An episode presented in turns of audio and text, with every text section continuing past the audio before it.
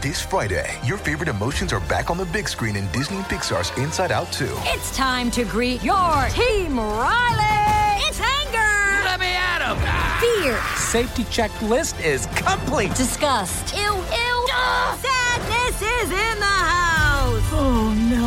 Hello, I'm anxiety. I'm one of Riley's new emotions. Disney and Pixar's Inside Out 2. There's a part two? We're going! Rated PG. Parental guidance suggested. Only in theaters Friday. Get tickets now.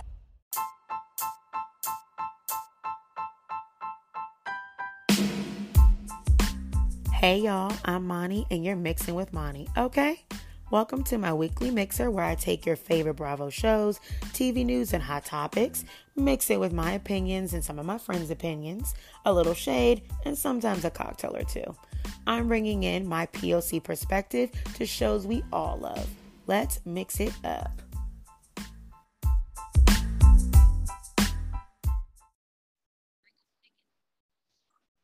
Hey guys, welcome back to Mix It with Mani. I just wanted to come on here and first say before we get into the amazing episode and conversation I had with Sam from Bravo Historian.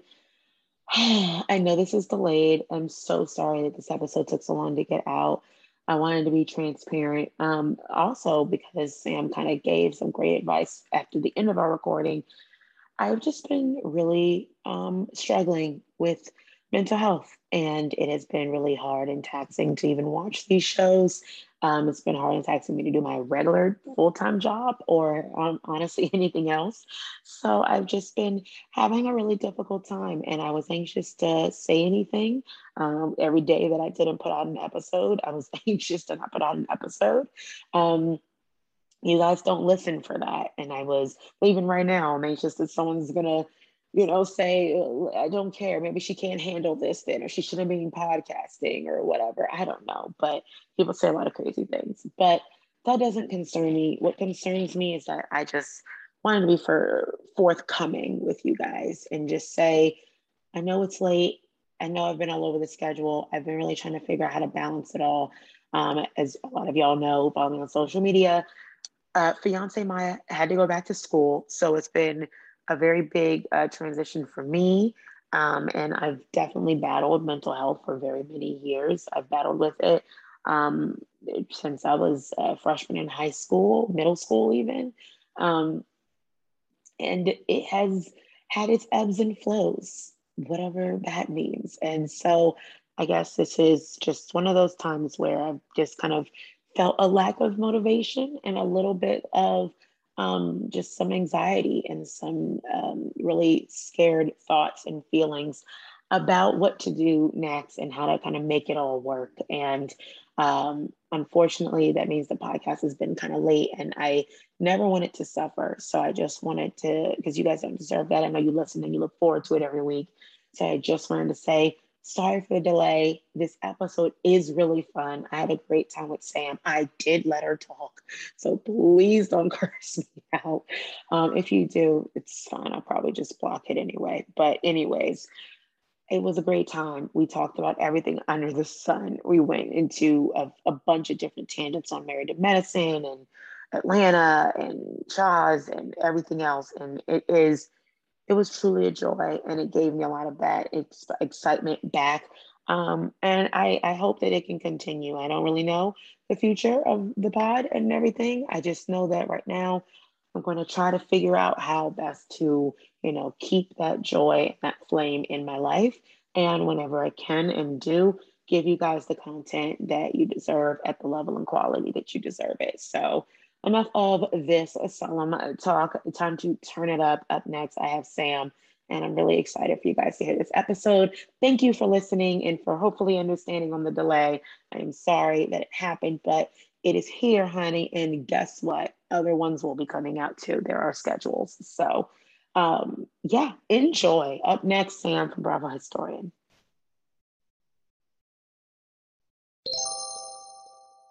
Two, one. Thanks for letting me know, girl. All right, y'all. Hello. Welcome back to Mixing with Mani. I am your girl, Mani, and we are going to mix it up, okay? I have a dear friend who I've never met in real life. But at this point, I mean, all of our best friends are over the internet because COVID. And so we are going to talk all the amazing fun things of Bravo this past week with none other than the Bravo historian herself. Sam, how are you? I'm good. I'm so excited to be recording. I am too. I mean, she's literally hot off the press and the mess with her own podcast, Hot Off the Mess by The Dipp. How's that going? How do how do you like podcasting? Welcome. Welcome to the I. I love it. It took Okay, me probably up until two weeks ago to like feel comfortable with it. Mhm. Like, especially when you don't have a guest and you're just like, lit- I'm literally sitting in my shitty apartment, like staring at nothing. And it's Yes. like, and I'm talking. So you you have to like find your rhythm. You also learn like what type of outline you need to make it make sense Right. to you. Because there was a time where I didn't have an outline. Okay. Period. Risky, ambitious, love it. I was just freeballing. And it didn't work for you. He- it did but like mark, it was too statement. chaotic yeah like it was too chaotic like it i needed something and then i went too Mhm. far and like wrote down every thought i had and then it Oh yeah. and i felt like well now i'm like reading it and these are how i it is how i really feel and i do think when i write i sound exactly like how i talk but it it like kept me too structured so now it's like i'm more loosey goosey and it's working i think Yeah, I mean, it's a nice balance. I think so. I listen and I think it's actually really good. And I think that it's something because you'll get people who are like, oh my God, it sounds scripted. I hate her. And then it'll be like, oh my God, she has no structure. I hate her. So honest to God, hate Yeah. is like inevitable. Love that. Wish someone would have wrote that down in the podcast manual, but there Yeah. one. I mean, people, when I first started my podcast, were like, I hate her voice. She's so annoying. She tries to sound like a valley girl. Her voice goes up at the end. I'm From like, Michigan? I'm like, babe, I'm from, I'm from the Midwest. This is literally just how we talk. Like, I, It's very true statement. like, it's, it's so nasally and obnoxious. So, yeah, you know, it's no, I get it. Listen, I think that it's fun because you write down everything. There are plenty of times I've written down my notes while watching Potomac, and I'll put star, star, star, all caps. Read this on air. Never will I read it. I always forget. Um, but also it being written down just reminds me that that's how I felt when I do get on air. Yeah. So I know to say something in the neighborhood of, like, you know, an adjacency to. And that's what matters is that you just organize your thoughts, but like, long as it's what you feel, no one cares. You're Yeah. gonna find someone who's either gonna agree or disagree or not give a fuck either way. Just Yeah, gonna the background white noise. I just don't care anymore. Like it really bugged me. I think too when I started my Instagram, the hate really bugged me. And now like I just like I don't care like at all. I think it's funny because I also hate people too. Yeah. You, you know, know what? I've never thought of it that way because I remember like texting you and being like, listen, people are just ridiculous. Sometimes reviews are bad. I don't Yeah. read them at all. Like I had to stop. Like because every time I would get a good one, I'd be anxious for a bad one. Every time I get a bad one, it was all I would fixate on. So Mhm. all in all, I'm just like, oh, it must be going down. I don't know. And Yeah. but I never thought about the fact that yes, I too I- I hate people for sure. Yeah, like there are and there are people out there that like, you know, maybe don't even have a reason to not like me, but they do. And I get bothered by that. But then I'm like, wait, there's so many people out there that I just do not fuck with. And like and it and it has nothing it doesn't make me a bad person it Oh. doesn't make them a bad person it's just like not everybody it doesn't need to be this like big fucking kumbaya all the time and i think I love hater that we do. empathy. like who cares i hate do you know how many people i hate amani Yes, all these women. like i i hate jesse james decker i hate uh Relatable. you know No, what I'm mine is saying? um Kane Brown's wife. I don't know why. I don't know why. She's Oh. adorable. She's absolutely the cutest thing I've ever seen. but you I love him. her and her oversized sweaters. Maybe it was because I was watching the home edit on Netflix and I was just like, how do these people so much younger than me have such a beautiful home with and it wasn't even the home that was nice, it was the finishes. That's where I always get Mhm. off. I want a pot filler. I would give half of my body for a pot filler. That's the thing that the the the pipe for people who don't know that is over your stove, like under your range on the Yeah. backsplash that comes out. You turn it on and it fills your pot Yes. with water so that you Mhm. can make your pasta without having to go back and forth and back and forth. It's the only thing I want in my life. I tell my fiance all the time, we're not done moving until I have a pot filler. Just letting you know. Make it If you have to move a hundred times. And the fact that she had one and had organized containers for her like backlog. Okay, we have to talk about this. We have to talk about this Just one. I'm never gonna keep up with it, but I want it. So because I have a best friend. I have a best friend who is ah, the most organized person on the planet. Okay. Like you man. open her fridge, all of her vegetables are like maybe pre-cut, but they're in glass containers. Wow. Every everything has a spot, okay? Oh I my god. I envy this because Yeah. I want to be that, but I know Yes. I am not that. Like, Yes. for example, I was just at her house on Friday. I was just there. I washed my hands and she had a kitchen towel on the like dishwasher handle. You know what I'm saying? Like, Right, right, right. Yes. I took it off. I dried my hands. And like, what I do at my house is I just throw it back on the handle. She just like calmly walked over and was talking to me. And she just was like, and folded it back up how she wanted and like put it on there. And I was like, Good for her. I know. You keep that home. Good for Like, I think and like everything is a was- label. It's so nice. Oh, I love labels. What it was was it's nothing against her. It's the fact that her No. husband walked in and was like eating Froot Loops, like the true young 20 something that he is. And she was like, Yes, when he games, he likes to have his snacks. And I was like, So you recognize that you're normal in that regard, Yeah. but it's abnormal that you have a multi million dollar home and the home edit there and all these Tupperwares with your Yeah. in it. And I'm You- like, Why?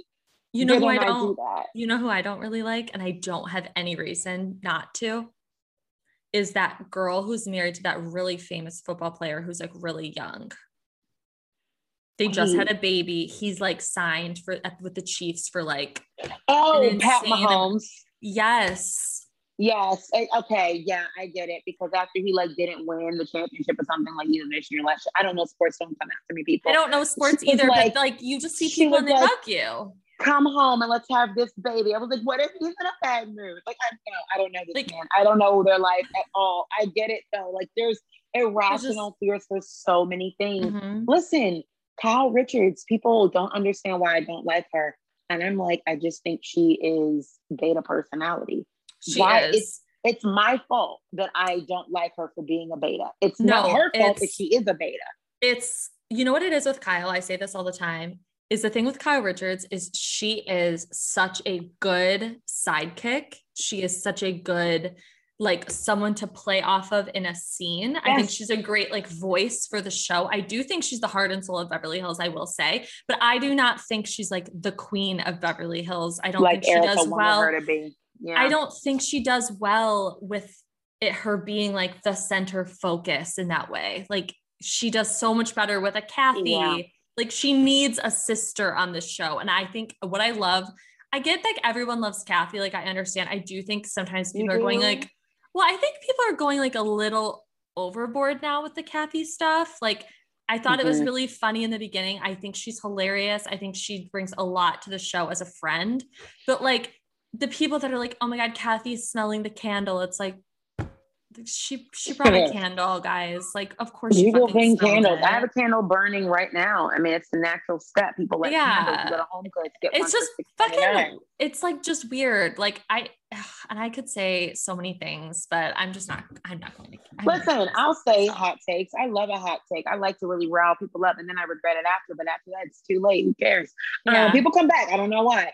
Um, I don't get it. I don't get it. That's the hot take. I don't get Kathy Hilton, and I think she's low key putting it on. I don't okay. think that a woman with that level of money is that aloof. And I'll tell you why. I think that if you have even the best of landscapers and the best of home people to decorate and everything, you would know how you want your dining table to look for your dinner party. Even if you're not doing it, you have an idea of how you want it to look. A lemon on the napkins isn't what you would tell them to do. I don't think she'd let all these designers or anything come in our house, like to throw a Christmas party, for instance, and just give them free range over her house. I think she would be like, I want these kinds of flowers. I actually think she'd be a lot more like Lisa Vanderpump. But yes, she's not Really? doing it, but she has an answer for what, how she wants it to be. And how I got to here Okay. is Kyle is making a lasagna, and she had more to say about a lasagna, but we're to believe that she's cooked. How do you know what goes in a lasagna, but you don't know what goes on a dinner table? I And it's not to serve stale bread. well, I personally think she is that level of wealthy where she can be extremely out of touch.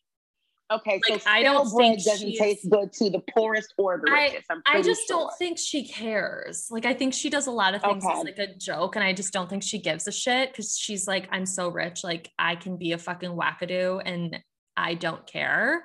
No, and- that I believe. And so I just think she's so out of touch. But in like in a But way that makes oregano her is in touch. Like knowing oregano goes in lasagna is in Does it? in touch. Yes. Or her questioning it. listen. Like I was actually, I thought it was very smart that she grabbed the grill brush. To, that made sense to me. I'm like, what else would you grab? Like, you know, where's the broom? I don't know where the broom is.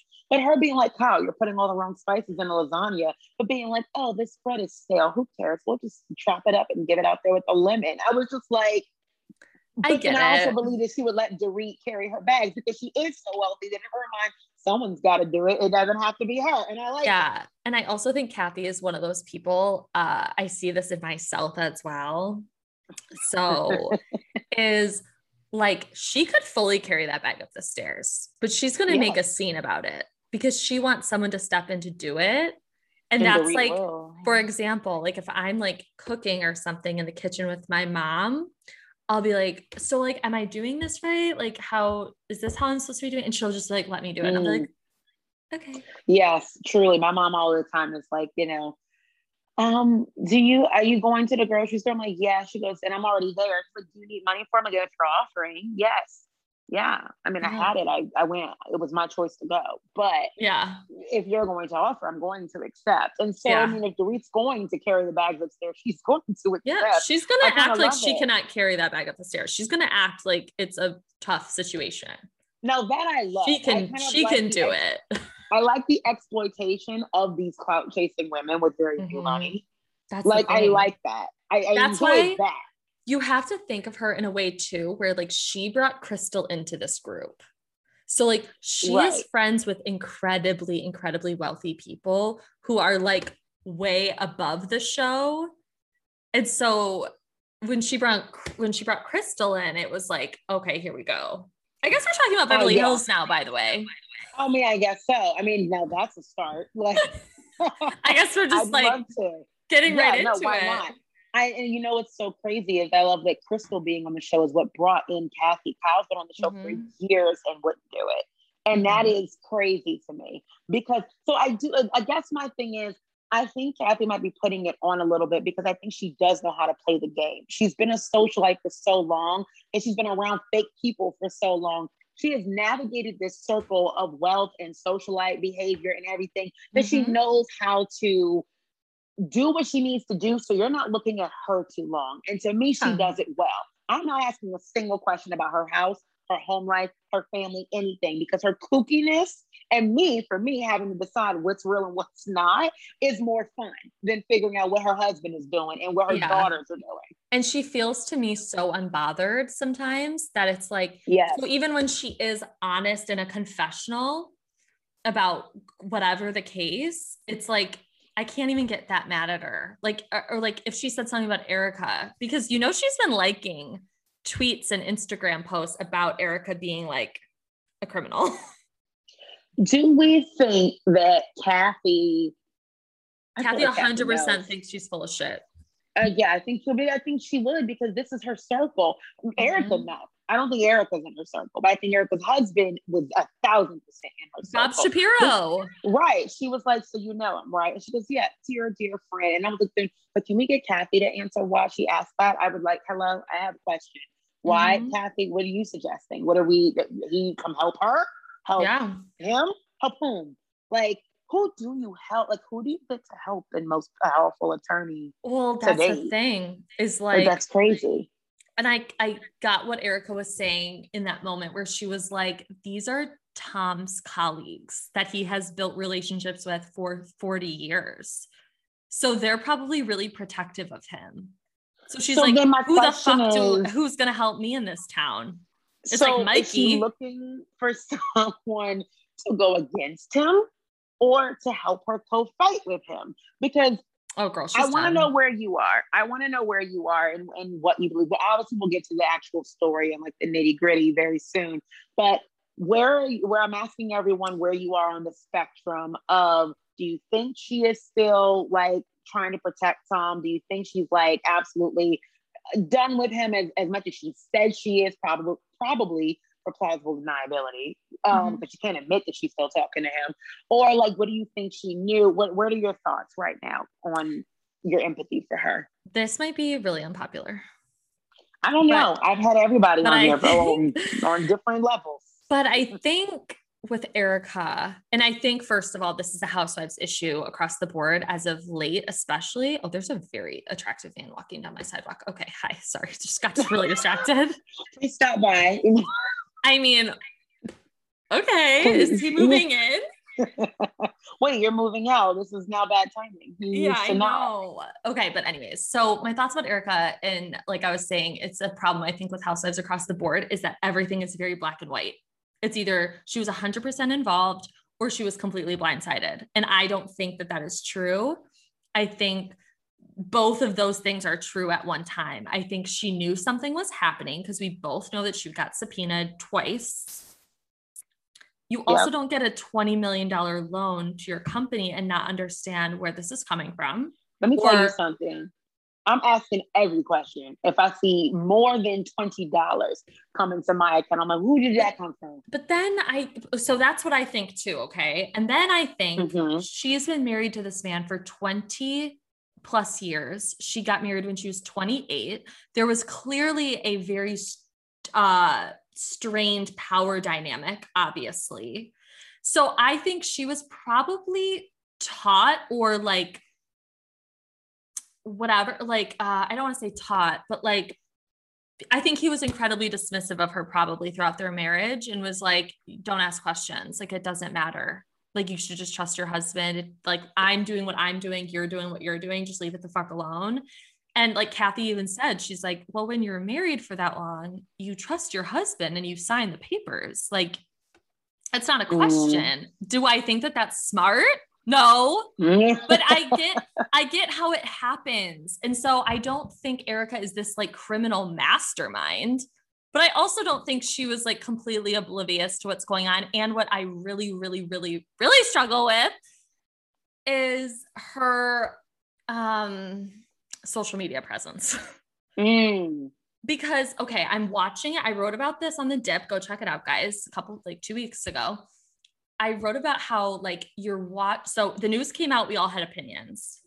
We're all like, oh my god, what's going on? What's going to happen next? Now we're watching the show. Where we're kind of starting to feel maybe a little bad for her, but also very confused because the stories are like all over the place. Right. hmm And then, so you're kind of maybe feeling a little bit bad for her, a little bit. And then you go on social media and she's like telling people to like suck her cock. It's like weird.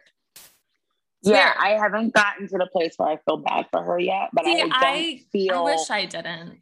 I don't feel like she's a villain Right. as much as everybody else might, but I also feel like there is culpability here. Yeah. I absolutely feel like you, because my thing is, and I get people like, oh, she married so young at 28. I'm like, okay, so then at what age did she smarten up? Because the Erika that we met is not a fucking bimbo. Like she's not an idiot. Yeah. So at what age then did she smarten up? And then after that, from the documentary and public record, Tom has been sued well before this has happened. You do not mention my name in a lawsuit, and I don't fucking know how it got there. I'm going to find out. Even without him, you don't have to ask him for everything. I mean, yeah, I, I definitely believe he was probably like, listen, relax. And I do think that that's unfair to her because she married into him already doing crimes. Allegedly. For crime, Yeah. right? It's like what Dorit said about PK. She was like, he was He being was brought into this lawsuit. And she's like, I didn't even know him. But Like, I'm being named. met him early on in her life, but he had been getting away with this for a long, long, long time. So yeah, he's probably just like, listen, enjoy your money. It's coming in. And for as long as they've been married, she probably had no reason to question it ever again because it, he was getting away with it. She was, Mhm. you know, reaping the things of her, you know, behavior. But the thing is, she is to me the reason that this really started going down south. Her being on this show and flaunting it the way she did made every Teresa lawyer I've ever met be like, I'm sorry, we have planes plural now. Oh, Mm-hmm. I'm in the wrong kind of law. What kind of law do I need to be in? Like Mhm. divorce laws, like notoriously one of the best kinds of law because you know million dollar divorces and everything like that. Mm-hmm. But he wasn't even doing things where he gets money from the assets and things. He was doing helping the little guy. And I think that that's what everyone's struggling with because Right. you see him. And if you watched, you know, the documentary Housewife and the Hustler, it's like you see him fighting for the little guy who's like on their side, fighting big corporations. You love what he's doing. Right. He's donated so much money to like really amazing causes in California. And then he's doing this. It's like I expected better. I expected this behavior from like some, like conscience. Like it just feels it just the whole thing feels icky and it feels confusing. And i feel like this is her plan is to confuse us all so then we all pull it back. Right. because that's my personality first of all is when i'm getting too overwhelmed and i'm like none of this is making sense. I'm i tap out and i'm done and it's like let me know when she's going to prison or what happens at the end because like i don't know what to Yeah. say about it anymore. And i also feel it's like so redundant. Like every episode it's like i'm it's like okay we're confused. I feel bad for you but i don't feel bad for you. There's orphans and widows and plane crashes. Like i don't know what the fuck's going on. But you know what i'm sick of? You know what i'm sick What? of? What? What? i am so sick of hearing about the housewives not paying taxes and it being fucking Don't please pay your front taxes. front page news Just pay them though, girl. like it no a hundred percent but it's like uh, like what do you, what is the point of like keeping like talking about this like nothing's you gonna happen crazy? it's they all don't pay their fucking taxes noella bergener of real houses of orange county the new housewife mhm. husband owes like millions of dollars in taxes it just came out and it's like i kind of don't care You know why I don't care? Because they're not going to talk about it and they're going to say it's in court. Who cares? But you know what? I know my good girl Toya and her man's Eugene over at Married to Medicine. They were open about theirs and Mhm. they paid them because Mhm. Eugene worked extra shifts. do he you was think sleeping on his couch. do you think to make sure he do you think they're coming strip. ba- do you think toya's coming back I hope so. I love Toya. I love Toya and Eugene. Like they're my favorite Bravo couple. And I know that people are like, really? Yes, I absolutely think they're my favorite Bravo couple. I think Eugene is one of the funniest people. And the way they banter off of each other, I feel like it's so fun and so fresh. They definitely give me we're actually meant to be together vibes. But I also feel like Toya likes the camera and I don't feel like she'd get that up. i also think he likes the camera I think he does too, because he knows he's funny. People like them. Mhm. They're like not threatening to me. No, they're like not they're threatening. non-threatening individuals. Like She's- they're not a Dr. Heavenly. Like No. Heavenly is a wow girl. I I mean, I don't know how we tr- I mean, I know how we transitioned to to, medicine because I just like love that show so much. But no, it's the best. and Contessa, Contessa it. and Scott just No, there's someone I don't think should come back. Will she? Probably. I Don't hope think she she comes should. back. I don't know. I feel like if th- that that that family, that storyline made me so icky. So it just stressed me out a lot. Like Oh, I mean, I hope that there's a Well, let me make- let me make an addendum to that. I hope she comes back without Scott. by herself. Okay, great. yeah. But I just I truthfully think she was really overwhelmed by the amount of support she received on social media because I think I- for so many years she felt so invalidated in what she was thinking and feeling. And yes. by people on social media like rallying around her and telling her like you everything you're saying and thinking is 100% accurate and it's okay that you feel that way and your husband's also a fucking ugly piece of shit who had a girlfriend. Yes. Sorry. Oh, that, whole bullshit at the reunion where he was like he was he did the Siri thing and Cecil was in the back like oh god He shouldn't have done that. No, no. Like, uh, I, mm, I feel 2 Mhm. ways very quickly. I feel that she knows she has support and she knows she can do it. However, working from what I know I'm what she'd be working from, she would have to undo endless amounts of generational and cultural um, influence to, of marriage being the number one thing that you attain. You Mhm. could be a doctor. Good for you. The moment you lose a man, you are va- invaluable. Like, or you're no longer valuable. yeah. So it's like, it's like, you look at Porsha. It's like if she has a, a whole empire, and in her mind, she's still nothing until she gets a husband. Her mom has put it in her mind. Her sister feels that way. They all Oh. feel this way. the like- women of like Atlanta like to say that about Kenya too. They'll be like, you can't keep a Right. man. Karen likes to say that about Gizelle, and it's such a gross thing. Heavenly to likes to say it to all of them. Yeah, it's. I mean, but they're all married. She's like, that's why your husband don't love you. Like, Heavenly is out of her mind, and I fully She's- welcome it. A whole dental surgeon, and that her greatest accomplishment in her mind is basically being like foot caterer to daddy, who I love. I think Damon's lovely, but like that's her only value to her. Mhm. That's the only thing She's she like cares she's the most proud that she's like I have a business and everything, but I like make sure my man is very happy and he is home and I give him everything he wants. I'm like, okay, he's And- is he an adult? Like, and I'm, he's- I'm acting like he's not an adult. Well, and he's always like rolling his eyes and like laughing at her because he's just like, this woman is out of control. And I think No, she was not. like this. But I love her. I think she was like this their whole marriage. And that's what I yeah, love he about her. seems a little um. But I, I, sometimes I need him to be bothered, and he's just not.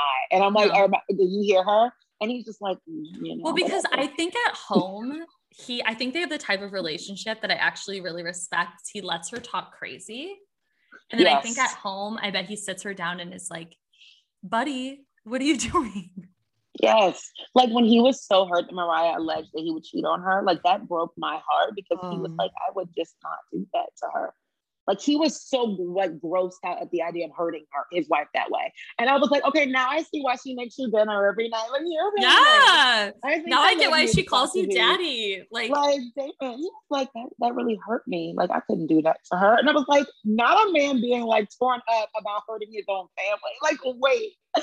And it's like, yeah, that's how the bar is in the and- ground. like, girl, the bar is in the go round. But that's Mhm. the thing. I just feel like Dr. Contessa is going to consider it for a long time, and then she's gonna think her kids, they're Mhm. all women are gonna rally behind her not doing that. They're look if there's any way to salvage it. We should You salvage it. Oh, absolutely. They're gonna pull the same thing they did with Simone. And I mean, because the same thing with Jackie too. Jackie Whoa. Fully was cheating, and they were like, figure it out, maybe." And she took him back.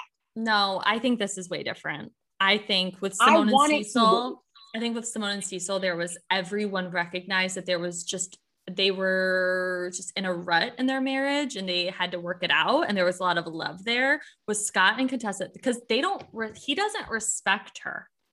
What about Dr. Jackie and and her husband? But she didn't really respect Dr. him. and they were on two Jackie- No. I don't think anyone supported them reuniting. I think Dr. Jackie is just such a, a very strong, headstrong person that's like, this is what she's going to do. And like, she's not going to allow you to talk about it. Like, she just kind of moved Yeah. through it on her own. It wasn't like a Cecil and Simone where other people were getting involved. It was like, I felt like with Curtis, who Yeah, no, he's is. an absolute He's so I hate annoying. that she's in that big house. Every time I see it, it makes me sad because she didn't want that. She wanted a high rise in the city, and I believe that that Mhm. woman who works as hard as she does, she she wants. Mhm. She works very hard. I'm going She to get pregnant. so hard I'm going to She's get pregnant. and go to her. Yeah. Well, it's Simone, yeah, actually. she's like, okay, I'm about to say, because you know, she's like the, the OBGYN to the stars. She's like all the Atlanta stars, like Yeah. OBGYN, Tiny and, and, and, um, she was Kandi. Like, that's how the show pretty much started. Kandi is, the fairy godmother of Bravo. yeah, she's basically Mhm. Andy. And I low key need her to like manifest that. Mhm. and like have her own like the fact that like she was Dr. Jackie's patient and then it kind of became a thing, Mhm. you know, like because of it. And I'm just Mhm. like, wait, do a candy I think is give she's she's invaluable to me. She and she's also the highest paid, but I really want. I don't know why I feel they need to value her more, even though she's like the most, like, she's the highest paid housewife. But I'm just like, can we give her more? I think she deserves. I think too what's interesting about Kandi is she actually tried to get Marlo her own show. And yes, on like we, they had a deal. yeah, it was like gonna happen. And I think Marlo it fell through on Marlo's end. And Kandi was like, It I was she's like, I was mad about it for a little while because you were fucking with my money. She's like, but we got over it. And I was like, yeah. And that's why NeNe always was so bothered with her. And With you know I love NeNe, but she always was like we have that really common. bothered with Kandi because Kandi was Kandi is like so on another league, like in another level, in another universe. She does this show for fun. Yeah, like this is not her paycheck, but that's why her, Kenya, and Cynthia all get along because I think they all are that way. They're all kind of, they all have kind of worked in the industry in like the 80s and 90s and early 2000s and like just built their own little empires. And now they're like, okay, now we're on the show and we're going to do it. But we had a name before this. Okay. I can see it. I think Kenya kisses Kandi's ass, though. I absolutely do. I think that she kisses her oh, ass Oh, no, for sure. But I just need to mean make like, sure that she keeps her her job because to me, if Kandi doesn't film with you or something, Bravo's not going to ruin that bag. They're not going to mess that up. well, yeah, but I mean, I mean more in the sense of like they were someone before the show. Same with Eva. Yeah, yeah, That's why they yeah. don't, that's personally why I think they don't fuck with Porsha.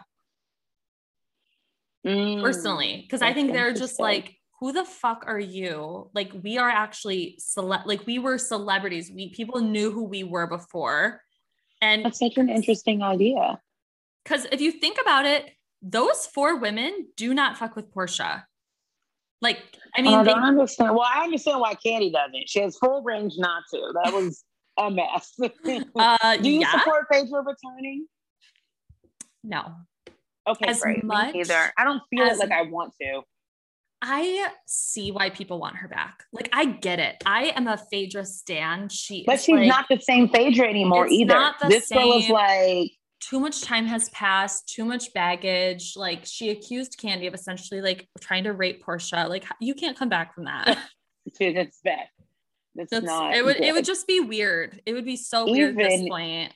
Yeah, no, it was. It's not good. Even if there are low key are some like substantiated claims adjacent to, um, allegedly. But I think that Phaedra is not it. But I am here for Sheree coming back because I think Sheree is one of the most memeable housewives. She's my top five memeable housewives. I think we're no. like no. You think we're past it? I think that it's happening though. They they really.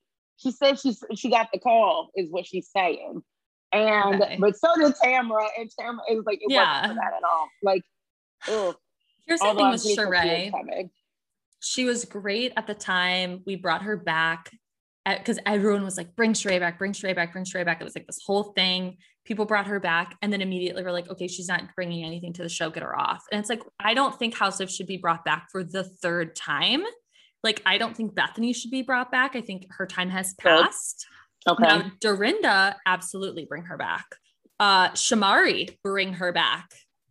Shamari, she's over there on um what you call it right now? Uh the Oh, the God, V- Kendrick uh, is the- always telling me though. Is it the encore? The Yes, encore the one? Encore. And I Mhm. did start it and now it's there. It's it's there. It's giving Mhm. Bad Girls Club meets Housewives of Atlanta. It's giving all of that. Want to know why? Because it's Carlos, Carlos King. created. and Carlos King is a child of Housewives of Atlanta. And um, that's a show of gold and magic. So obviously he has the magic. He and does. so he puts magic forth. And I honestly think Bravo should make a good deal with him. King They Midas, bitch. come on back. He's King Midas. to come touch stuff at Bravo and let things go back to being gold. Because I Yeah. think we could have it, especially with casting, because Atlanta is struggling. And I'm sad and worried because how dare we let Atlanta slip through our fingers? I don't, okay. I have a hot take again about Atlanta. I think people are really annoying about it because, especially last season, I didn't think it was terrible. Like, I don't understand what people are talking about. I think these women were filming in the middle of a goddamn pandemic and had to stop filming about six times, which Mhm, causes filming to be inconsistent. You have to start picking back up. I mean, I've done podcasts where I've literally had to stop recording and pick back up and pick back up and pick back up. And I'm done. Like I'm fucking spent. I am over it. I don't remember what I was thinking about. It's very incoherent and it's like doesn't flow. And I think that's kind of what was wrong with the past season. I think everyone needs to like give them a break. I do think decisions need to be made about Porsha and Kenya though, because those two, it's Yeah. just it's one of those where it's not like a Karen and Gizelle where I enjoy watching it Mm, mhm. because it's funny and you know it it's not as like deep rooted it feels like Mhm. a little bit lighter or even like who's like another person that fights but that it's like i don't i didn't mind watching it i don't remember right now but with kenya and porsha they're never going to get along they're never going to be friends it's like i can't keep watching this over and over and over again Yeah, no, I get it. I couldn't. They don't have that energy and that vibe that because we they truly just don't like each other Yeah, and that's fine to me, but like stay out of each other's way, Mhm. in my opinion. Then so who would Um, you I keep think I actually don't think that Drew needed to leave yet. I actually think that Drew could do well another year. Um, Yeah. because there's another confusion. That's another family of confusion to me. I love the I'm just confusion. like, So is he high key, low key abusive, or is he like not a bad husband slash father? I'm very confused as to why we're here.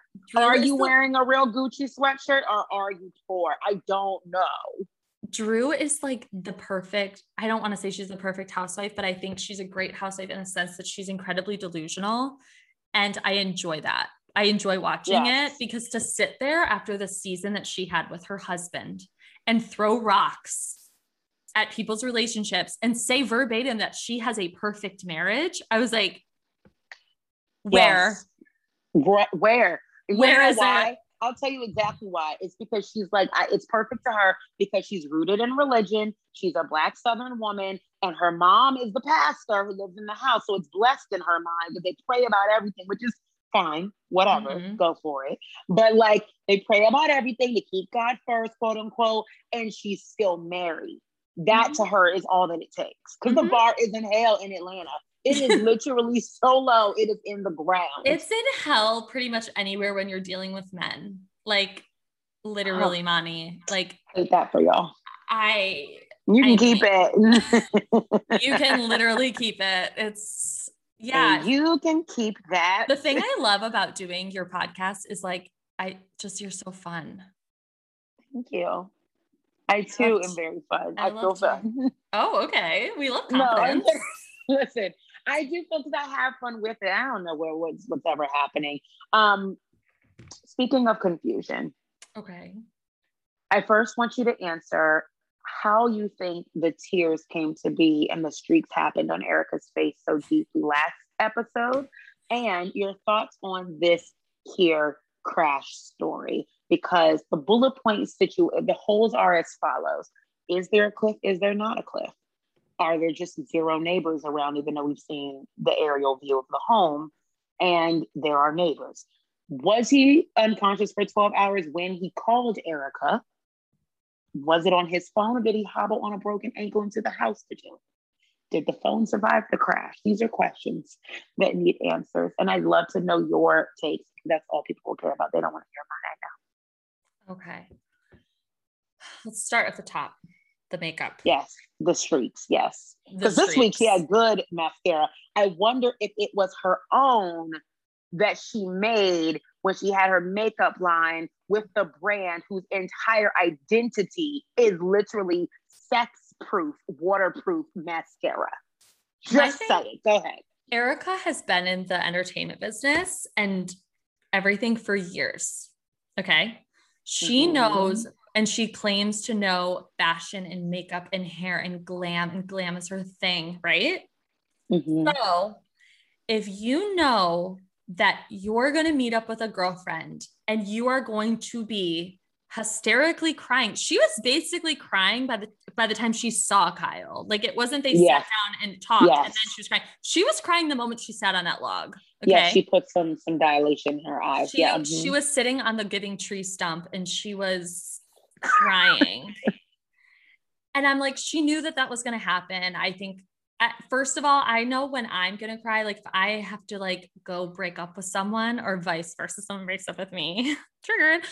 Um, Mm. I don't wear makeup, or if I do, I just wear like a little bit of face makeup. I don't wear full glam and eye stuff like mascara. I think that's silly Mhm. to think that. I think it's I think it's silly to think that it wasn't a thought in her mind at all because that's Okay. ridiculous. Thank you. I agree. Yeah, like I think it definitely was a thought. I don't Again, think she had her own makeup line. Like it just doesn't track. no. Too You have is known for great mascara. yeah, and you've had Scott Barnes doing your makeup for ten years. Like, Like you Mikey know- didn't leave one good mascara that's waterproof back and behind. I don't believe you. I just, or I mean, if you want a lash, put on like a fake lash or an eyelash extension. Why do you Mm. have to put on mascara? Did you see what Liz Gillies said from Victorious? Also the redone Dynasty, but I'm a fan of the old Dynasty, so I don't really care about the new Yes, one. I saw. Um, you saw what she said, and did you see when Sutton said exactly? And I said, "Oh, oh no." Mhm. For those who did not see, um, they were asking Sutton basically about whether or not Erika's crying was real with the mascara and everything. And she was like, "I feel like there's waterproof mascara. Is something? Is there not?" Mhm. And Liz Gillies was like, "I mean." I don't always use waterproof mascara, but I'm on a soap opera and I like think about it in the morning, like if I'm gonna be crying in that scene, and then I don't use that Mhm. and someone else offered me she did broadway and in Mhm. broadway they might Chicago. have mascara that induces crying because they need to be able to see it from the audience they can't because the lights and everything if you're on stage and someone's in the, in the orchestra they need to see you crying or in the, the balcony they need to see that and they can't do that unless you have a good streaky makeup that's like trick mascara basically Yeah. for that and it did get cut short her stint on broadway so maybe she brought a little home i don't know she probably did. yeah. And uh, yeah, so there's that. And then when it comes to the whole Cliff story, what really rubbed me the wrong way is not the story itself, is the way the story was told. oh I Oh. really didn't enjoy that. It didn't seem like a, Oh, It was like- it was cheating. well, she was like, eh, then it was a cliff. And, I know because I found himself down. him. It was like, what the fuck are you fucking Yeah. doing? Like, Yeah. you are playing this up all wrong. Like, if she just would have sat down, almost like she did with Kyle, and just like started spewing stuff, I would have been like, okay, I understand. But the more that she just kept pause doing the pauses and really sitting in it and the drama, I was like, fuck you. Fuck this woman. Yes. Hmm And she lets them tell a lot of her story sometimes. Like, oh, Mhm. I, I know, I heard that. Or because, yeah, no, that's what happens when it gets fuzzy. Because exactly. See, I'm just trying to figure out what they're believing and what they know. And to me, it's like the lack of remorse. Even if you feel like you did nothing wrong, she said she has nothing to confess, so she wouldn't necessarily feel remorseful. But this is to me still the disrespectful way of going about it. And to me, this does not prove you knew nothing. It proves that you don't care what is being alleged. Right. And you're not trying to clear your name in weird way. You're trying to clear Tom's. And I don't get that.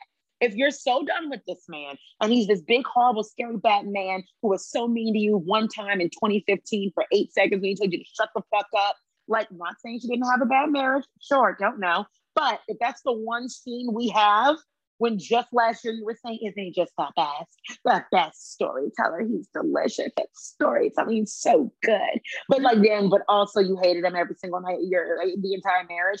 You're doing a bad job of showing that he is well, all of this and you're none of this. Okay, so I've hated Erika since day one. I've never been an Erika fan. I will wear that badge really proudly. I've Okay. thought she was a fucking snake this entire time. Uh, hang on, I'm sitting on my purse. Sorry, it's like up my ass. I was like, what is that? Okay. Uh, so with Erika, her house of cards that she has built is crashing down in the sense of like Mhm. everyone's confused now because of all the stories you told us. Everyone is Right. questioning what's going on because of your behavior. Ever like it's not making sense. And I Yeah. fucking wish Garcelle sat at that fucking table because Garcelle and Sutton would have been like, huh? I would, we would have gotten a shady confessional out of Garcelle. And I did appreciate Rinna in the testimonial being like, Mhm. I was at their house and he seemed He fine. seemed fine. And as Yeah. someone, so this is also what pisses me off. Ooh, I'm going on rant here. But No, please. is this like idea that okay, now he has dementia. And as someone whose grandma had Alzheimer's for like 10 years, I can fucking assure Yes. you, I get everyone is different, but my grandma wasn't a fucking, you know, criminal mastermind. She just like would forget to turn the stove off. It wasn't Yeah, her eyes going like- bad. It wasn't her fucking hearing. It wasn't anything bullshit like that. Your husband's 87 years old. Of course, he's going to start deteriorating in front of your fucking eyeballs. Of course, that's going to fucking happen. He's a proud man, proud of his career, proud of what he's quote unquote built. So, of course, like, so I have a friend, okay? Okay, wow. I have a friend whose dad wants to retire, but like, Uh-huh. and wants to give him the business. And Okay. he's like, but then his he's like, but I'm only doing it if my dad like hands it over to me, like just signs the papers. I don't want him to stay involved. I'm like, do you know how much fucking pride he would like have to set aside to just give someone something that he's built? So it's like, of course he's hanging the hot guy's walking by again. Of course he's like holding on to dear life and doesn't want to go get an eye exam. My dad wouldn't get fucking hearing aids. Yeah, Like it's yeah. a it's a pride it thing happens. it happens. I don't know what the point of this rant is exactly, but I just is just all the things that I'm feeling. And I like that Crystal was like, none of this is adding up because if you owe $2 million and you have all the money you say that you have, then pay it. Like, Thank you. what's the problem? Also, to me, it's like this defense means nothing to me. Five years ago, whether or not he did crash behind his own cliff of his house, y'all oh, I don't give a a cliff. Like, okay, yeah, so there's a cliff, and if you thought he was that bad, why didn't you take his driver's license? And it's like, okay, well, it's the surprising. Okay, so then if his an- but you were taking care of him because he broke his ankle, slash his cranium, slash he was unconscious, slash you found him, but you didn't find him because they called. Basically, you're telling me this whole story because the 911 records have been deleted. Because one of my followers called them and was like, How long do you keep the records? And they're like, Two years. And they're like, Okay, great. We can't fact check this. So we can't even hear this. I'm like, But also, why did it never get reported? There was not a single headline of one of the most famous attorneys in the world crashed at his old age behind a, a, a, his own house and no one saw it. So everyone's even- gone in all of Beverly Hills. Well, and not even crash, right? He said that he drove his car off the cliff and then threw himself out of said car. Yes, rolled, launched, rolled. The cell phone was intact though, but Erika also found him. She knows he was unconscious for 12 hours because she found him. So then my question is, how do you know he was unconscious for 12 hours? Did you find him 12 hours ago and left him there for 12 hours? Like, what are you saying? Like, Well, she thought he was do you cheating. know? She thought he was cheating. thought he was cheating. So then you didn't find him. So, So then-. So then that also brings up why are you fucking talking about Yolanda? Keep Yolanda's fucking name out of your mouth. Yes. When she was like, that- she's like, you know, when Yolanda and David happened, I that's when she decided to look through phones. But I'm never going to look through things with my name on it when the government comes knocking and says I'm being sued. A phone is easy, but subpoenas with my name on them, they get served to me directly, is hard. Mhm. No. And I also hate this whole fucking trope right now of her saying that her house is so small and she's really got to adjust and she's got to Yes, heat her pool. Shut the fuck up. month.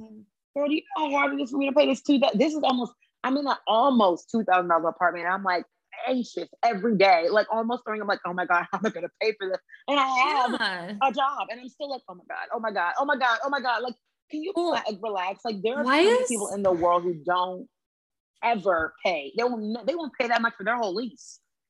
No, and just this idea that it's like this little fucking shack. It's like, okay, I don't like Girl, that. It's like, The house is it's, beautiful. Be quiet. it's be got a nice pool, a cute little cabana with a TV and a, A pool. sectional. Like, stop nice. crying. Stop crying. Yeah, no one feels. I don't feel bad for her. I don't No. really care what happens to her next. I don't think dementia is a defense for 30 years worth of hiding people's assets. Thank Unless you. he had it 30 something years ago, in which case he should have had his bar license taken 30 something years ago. You should have put him in a home when you found Yeah. him when you married him, and you would have had all the money to yourself. Ever thought of that? If you, if you really had it, would have been fine. And as someone who's currently like my grandmother does have dementia, and it is a nightmare for my family for a lot of reasons. Horrible. It is Horrible. it's it's unlivable in a lot of ways. Like it's really, Mhm. really taxing emotionally. Um, Very. still wouldn't excuse any crimes that she did, but also it's early. she had early onset, and she it hasn't been ten years. So also don't have empathy for you because I just don't believe you. I'm sorry. I don't believe you. She's a woman of, I'm going to quote Bethenny Frankel here you can't play smart and dumb at the same time. No, like, you, you can't claim to be this genius woman who's not just a pretty face, not just blonde. Like, she always capitalized on that when she first got on the show that she's, you know, remember she called LVP out right away and everyone thought she was some genius. I was like, no, she just right. has eyeballs. It's very obvious what's happening. Yeah. And now mm-hmm. she's like, I was just his wife and I just trusted him and I just didn't know. It's like, what? Like, See, I would buy that from almost any of the other women on that show. I would buy it from Kyle. Oh, hell yeah. Or Dorit. but we I also mean, watched Kyle just be at home. And it's not a just as in like her life wasn't it wasn't valuable at home, but we watched her be a actual housewife with four kids to take care of and literally have to focus on that all day. Yeah. So if Mauricio was selling the wrong houses or bad houses or whatever houses, I do think she would just be named by proxy, but not necessarily had done anything. I wouldn't believe that she was smart enough to be a, a co-conspirator. And no. I don't think Erika necessarily was a co-conspirator, but I also don't think that you are absolved because you just enjoyed what it was instead uh-huh. of participating in what he was doing. So, yeah. but you, you bring up Bethenny, and that's a really good point, and it brings me to New York where I don't find myself feeling invigorated, but I also don't. I mean, I got to talk about it before we can get to the good stuff, which is Potomac. But I'm also just like, New York is just New York to me. It feels like any other season of New York where they're just like there. Sonja's drunk and someone fights, and then they just try to make up the next day, and then that's it. And then here we mm-hmm. are. They do something like kind of fun, like fun to watch, and you're just like, okay. But like we're in Massachusetts. I just, it's, it's been a long time. I think the biggest mistake was having them film during a pandemic because I think New York is such a social city. I think so much of the show revolves around the Ooh, side yeah. characters, revolves around going mm-hmm. to the Regency or walking in a park or like going to Ramona lunch. Like, randomly making out with somebody. Yeah, or like having a party so, with her 50 best friends. Right. Like so much of the show revolves around being very active. Like it's not mm-hmm. like a Beverly Hills where they can go to their sprawling estates and hang out. It's like, this is New York City, bitch. Like, mm-hmm. so I think that that was a huge mistake. And I don't understand why they rushed this filming because I know that they are taking their time with Orange County. They waited months. And Andy yeah. said that that was the best. Salt Lake City was the best thing to happen to Bravo because it allowed people to, it allowed production for other cities to pause and wait for things to really start to happen with them rather than like, okay, now we got to start filming. Now we got to start filming this. It's like, I like that they're taking their time with Orange County and Atlanta and Southern Charm. They're really letting the storylines and the people like create dynamics and have real things going on. And New York, mm-hmm. I don't know why the fuck they did not do that because this is not it. I don't want to be at Ramona's for seven days. I don't want to be in Salem for four days. Salem. Like, We're what are we doing? Salem. And I don't think it's Leah's fault. I don't think it's Ebony's fault. I think it's just the whole show. It's it's a yeah. it's like a whole problem. Are you a fan of adding more people to the cast, like most people uh, think is the answer? Yeah, but I think you have to add people that have organic relationships. These Ooh, people don't. Tough on New York, though. Leah doesn't have. When Leah joined, her organic relationship was Tinsley. Tinsley is gone and Dorinda is gone. She became friends with Dorinda last season. They're both gone. So what I'm supposed to believe she's like going to be besties with Ramona? Like, no. And then she brings no. on Ebony, and Ebony has no real relationship to anyone in the cast either. And it's like, how can you bring someone on as someone who has no relationship with anyone and bring on another person? It's like that doesn't work. Okay, so then two questions. First, then how do you support giving these OGs rotational like exits? Because it's going to be hard for anyone else to come into a Sonja, um, a Sonja, Ramona, and Luann show. I don't know who we get rid of first, but at the same time, they have a lot of friends. They don't share with us. They don't film with us, but also they are a group themselves, and then everybody else feels like they're another group outside of them. And they also don't have any stories at this point. There's That's nothing left for me to hear from any there's, of them. No, there's nothing going on. They have nothing fucking going on. Nothing. I don't want to like, know any more about Sonja's townhouse. I don't. I don't. I don't, don't. want to. I don't want to hear about that either. But I think like that's all we're getting because there's nothing else. Like I, I wish that he actually would have told the story about how she was living in her allegedly her daughter's apartment. Like it wasn't her apartment; it was Quincy's. Yeah, like that just, is exciting to me. I just feel like very protective of Sonja. Like I get, I get how people are annoyed and frustrated, but I just think she's a really good person, and I really want her to stay on the show. I just don't think this. I just don't think the season is working, and I have a theory that Bravo is planting all this reunion drama to try to create some excitement around that at least. Oh, okay. Because because they're seeing people calling for this season to just I fucking end it. Like just put us out of our fucking misery. Keep it at 10 episodes. Like who cares? And so I think they're seeing that and they're like, okay, we have to create some sort of controversy around at least the reunion because they know for sure nothing else is happening this season. So it's like right. for the reunion, we got to do something. And I feel like they did that a little bit with Orange County because as someone who didn't watch the entire season of Orange County, I did watch the reunion because I knew yeah. that shit was going to go down. And I was like, okay, I'll yeah. watch. Okay. Um, are you team Sonja or Bershan in this fight? I see a lot of people doing both, and I feel that both Sonja was like probably antagonized, but I also think she was antagonized because she was wasted, and she's easily antagonized when she's wasted. Um, I'm team just what the fuck. Yeah, okay. I, I'm team like I don't get what's going on. I'm team Bravo like, had no problem with this um, physical altercation, though it seems. We didn't get any tweets this time. Isn't that interesting? We didn't get any tweets of apologies. We got more of a hullabaloo when Kenya, you know, insensitively wore an outfit that she literally had to answer for like seven times. But um, yeah, we didn't. And, and, and Monique got like a whole like well, you know, like almost like a press release at first. Okay. Like, okay, but we don't support violence, but also like watch this back. um, but to me, like if was gonna make it a memory, it's like, okay, so either you're gonna show it or don't show it. To me, they could have just cut it if they if they I, felt like it wasn't worth showing in like a, the real scene. But the thing with Bershan in that moment is like I appreciate her trying to make something happen at the dinner table. like okay. I as a viewer, I'm like, thank you but the way that she was like coming at Sonja, who in my opinion is like a little lamb, like a little broken bird. She's a very she's like what was the reason like it's very like okay. robyn dixon yelling at ashley like what was the reason like that's how i felt like why are you coming so hard like why do you hate her and then it brings mm. me and i don't think she hates Sonja, but it just felt so weird and I was just like, I don't fucking know what's going on. So then a part of me, the Scorpio side of me, obviously, is questioning everyone at all times. And it mm-hmm. makes me mm-hmm. think, what did Ramona say to her about Sonja or what she should do on camera to like get things going? Or like, does she talk about Sonja to Bershan to try to get, you know, hey, you're going to come into this group. Sonja acts this way. I'm an event about my friend to you, and you're going to do something about it. Yeah, I definitely can see Son- uh, Ramona trying to be like a little puppet master because Sonja gives her a hard time.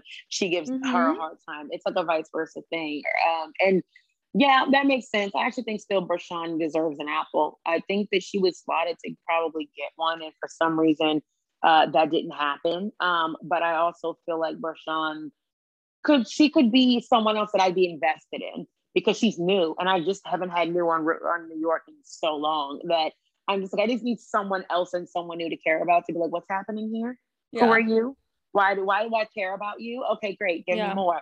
Because I don't care about anything else. Like watching RHONY this week was actually homework for me. I actually had to watch it I, just to film. I know. I mean, to record. I was like, I don't Same. really want to. I, I, didn't really want to. Whereas our next show, I literally counted down the hours until Potomac. Yeah. I was like, give it to me. Oh my God, it's almost Potomac time. And I got like I cut like dinner with my mom short. I was like, I gotta mm-hmm. go inside. I Same. Need a glass of a cup of tea. I need snacks. Let's do this. And I was like in heaven. Does anybody want a titty? Anybody want a titty? Bite my titty. Listen. Um, let's take a very quick break and we will come back with Potomac. I feel like I do this not every single week because I want to give that. Another day is here and you're ready for it. What to wear? Check. Breakfast, lunch, and dinner? Check. Planning for what's next and how to save for it? That's where Bank of America can help. For your financial to-dos, Bank of America has experts ready to help get you closer to your goals. Get started at one of our local financial centers or 24-7 in our mobile banking app. Find a location near you at bankofamerica.com slash talk to us. What would you like the power to do? Mobile banking requires downloading the app and is only available for select devices. Message and data rates may apply. Bank of America and a member FDIC. For my attention. Okay. This episode is brought to you by Snapple. Welcome to the Snapple Market Auditory Experience. Close your eyes. Imagine you're walking into your neighborhood store. You make your way to the back and reach for your favorite Snapple flavor. You can't wait. You take a sip. Whoa, that's a lot of flavor. Hmm, what flavor are you holding? Now open your eyes and check out Snapple.com to find ridiculously flavorful Snapple near you.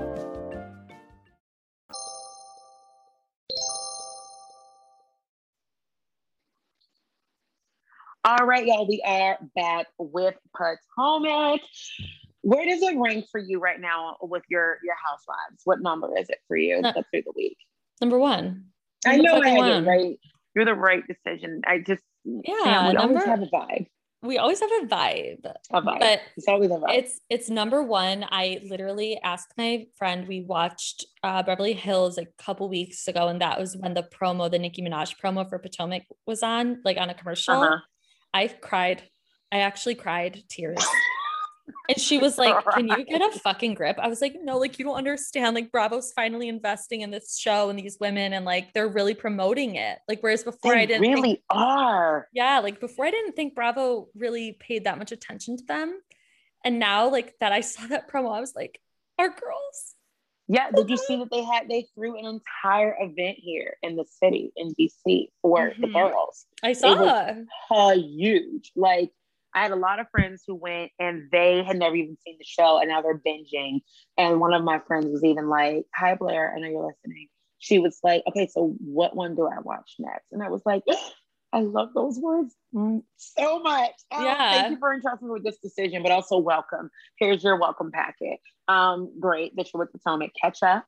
She literally texted like, "Did I just see you on the screen? Like, you're you're late." But yeah, yeah, like, that was me. That was um, years ago. I'm glad you're catching up, but we have to get to this season because season six already off to a great mm-hmm. start. I'm glad that they're giving it the attention that it deserves because Potomac is next level good. Karen and Gizelle and the whole Sing Sing of it all. You've heard the rumor for why she uses this this term, correct? I do. Yeah. Could you just give us a little refresh, a little light refresh for those who may not know? What do you know Sing Sing to be? I heard the rumor allegedly, allegedly, allegedly, that this rumor it's actually really fucked up if this is what she's referring yeah. to, and that's which is why I think she's running it back now. As she fucking saying, should. Oh, I think they just. I think she literally just got carried away. But go ahead. As she should. Uh, I heard that this rumor refers to when her and Jamal broke up. It really put like the first time, like, so you have to think Gizelle had like three little girls. She was a, you know, mortified that he was like knocking people in the congregation up. Mm. Center, it's center over the edge. I heard that the Sing Sing rumor refers to Gizelle having to go away to like a psych ward or like a mental institution. Mm-hmm. But then I also heard the term hotbox refers to the fact that she got like an STD or something. Yeah. It's all nasty, but the way Karen delivers it, the way she delivers it, it's like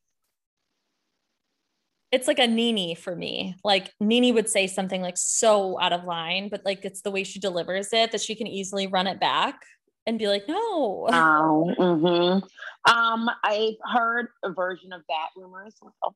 Mm-hmm. And I've also heard the version of still we landed at a psych ward, but that it was for when they were in college and she he had allegedly got a girl pregnant.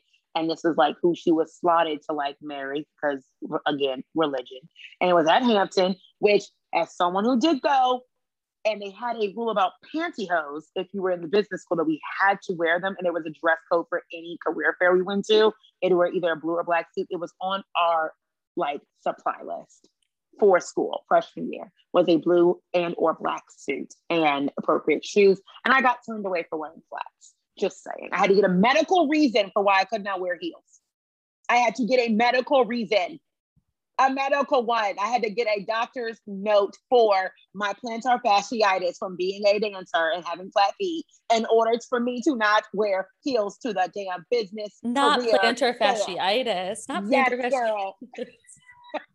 it was hurtful. It was painful. I had to get a medical reason. So, for as someone, the only reason I truly buy this is because I know they push their we are definitely going to marry ourselves off. I mean, I went to church every Sunday on campus because they had it and it was a thing to do. The whole floor went. Like her supposedly getting married to Jamal, that was probably the goal. It was absolutely something she was supposed to do, being Miss Hampton and everything like that. She was the girl, the moment. And him and Leslie getting a girl pregnant may or may not have also eh, um, resulted in her allegedly getting some kind of STI, which no stigma, no shame, but like it may have mm-hmm. happened. But also him getting another girl pregnant means she had a decision to make and she did not know what to do next. And this was yeah. like she's young and this is her her plan, and now it's like thrown in a big wrench. And allegedly still had to maybe go to Sing Sing. And how I feel Karen may have come, eh, that's where she was alleging is that she said to Ashley this episode, "Oh, I thought Sing Sing um like was the prison or something, mm-hmm. or I mm-hmm. didn't know was a place. So I'm like, so you were understanding that it was a place you go. Yeah. And that's what you were trying to say is that she had to go somewhere because Karen, Karen is the queen of spin. She knows what to say and how to spin it so that it, again yes. creates much like Erika Jayne, where it creates a lot of confusion that you are just so confused that you just tap out. Like it's happened at every single reunion with Andy asking her questions, whether it be about remember like at the season two reunion, her boobs were smaller and he tried to say, Did you get a reduction? And she was like, she kept dancing around. It was like the most confusing thing. And then towards the end, she was like, Oh, yeah, I got my implants taken out or something. And he was like, so you did get a breast reduction like you this happened yeah. and she was like yeah and he was like well i asked you and so it's like she does this all the time love her yes. but she does this all the fucking I time i think she likes to remember what it is that she might have already said on camera or something like if she had agreed to a reduction, maybe she was like, I want to make sure that they knew I even had implants or something like that of that nature. I think she's very calculated what she says on camera mm-hmm. because um, it can, you know, it could be misconstrued on her, but also she had a whole press conference about her finances, though they were public. Like she likes to be in control of the narrative as best she can. And I I do. I, I love Karen and I love Gizelle. I actually love both yeah. of them almost equally for me. Um, I do think it's fucked up that she was alleging that, but I love that she told Ashley I thought it was a place you go. But I also just feel like it sounded good with Hot Box. And is that your baby crying? Y'all hear a baby? Yeah. You hear him? And Ashley's like, okay, I know not to press this now. I'll press this later. Mm-hmm. Um, but sure, girl, I'll go along with it. And the baby was like, oh no, energy over there ain't it. And Karen was like, great, I have to go. Your baby hates me. Gotta go. Bye. And Ashley was like, she always has a new face. Ashley said that about Karen to Dean. I was dying. Now, why do you feel? What's your theory on why Wendy hates Mia so much? I've heard many. I've said many. I don't think she hates her. I just don't think she well, likes I think her. she's so bothered by her, but she's so bothered by her already. The girl just got there. Okay, this I don't like Mia. Okay, so you are on. You understand Wendy's. You know, I get it. It's, I, it's just listen, like full circle what we started with. We just don't. Here's like my thing. I just, I would have. I would look at someone crazy. Okay, first of all, let's set the scene. You're throwing a party for your new body at Nude Interlude at your house. a woman you did not get along with for a year that you recently just made up with brought another woman who is saying like, "Oh, Mia's a boss. Mia's this. Mia's that." Why? Why don't you consider Wendy a boss? Like, what is it about now Wendy that, that, you don't consider? So then, so yes. she's sitting there. This new woman's coming into her home, and you're you're asking questions, very simple questions, and she's not able to answer them. Like how old you are. I would be like, I'm sorry. If you don't know how old you are, I don't trust a single fucking thing that comes out of your fucking mouth. I don't do it. Mm. Immediately. So then she tries to sit at the table. Mia, in my opinion, knows that she fucked up. She sits at the table and names off all of her little plastic surgeries. And that to me was a dig at Wendy because she knows that Wendy didn't disclose them all in that moment. Which is actually really upsetting because we know now in real time that like Wendy did admit to the butt lift. Like mm-hmm. she's like everyone so were, knew. And if you look at it, uh, when you rewatch the scene, a lot of the times when they're asking about her butt, uh, oh, so you did get it done. They're dubbed. They're mm-hmm. dubbed in, like they're like overlaid in because but- they, at least Robyn's words, I pointed that out immediately because she admitted it at the dinner.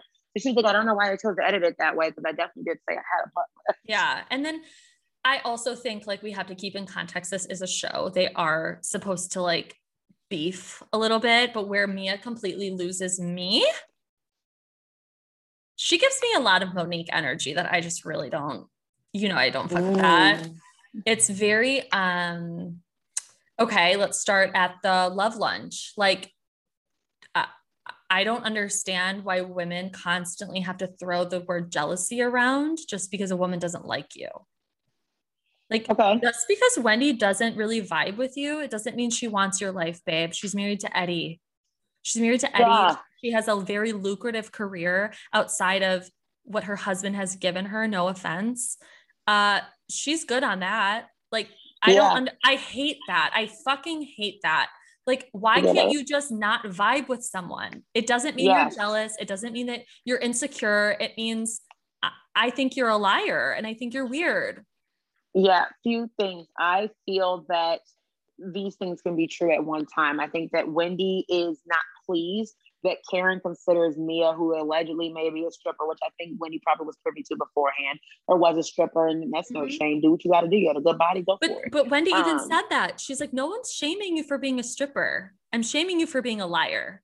Those were her yeah. words. Like she's yeah. like, let's get that straight because I think Mia I is now trying to run with that Mia is trying to run with that on social media. And again, this is what I didn't like about Monique is she took so much to social media and made it so fucking messy that for me it wasn't fun anymore. I don't think it's fun that Mia's now coming out with candles to target at Wendy. I don't think that it's so calculated and gross. And it's like, what? You're you're coming for this woman's business because she doesn't like you?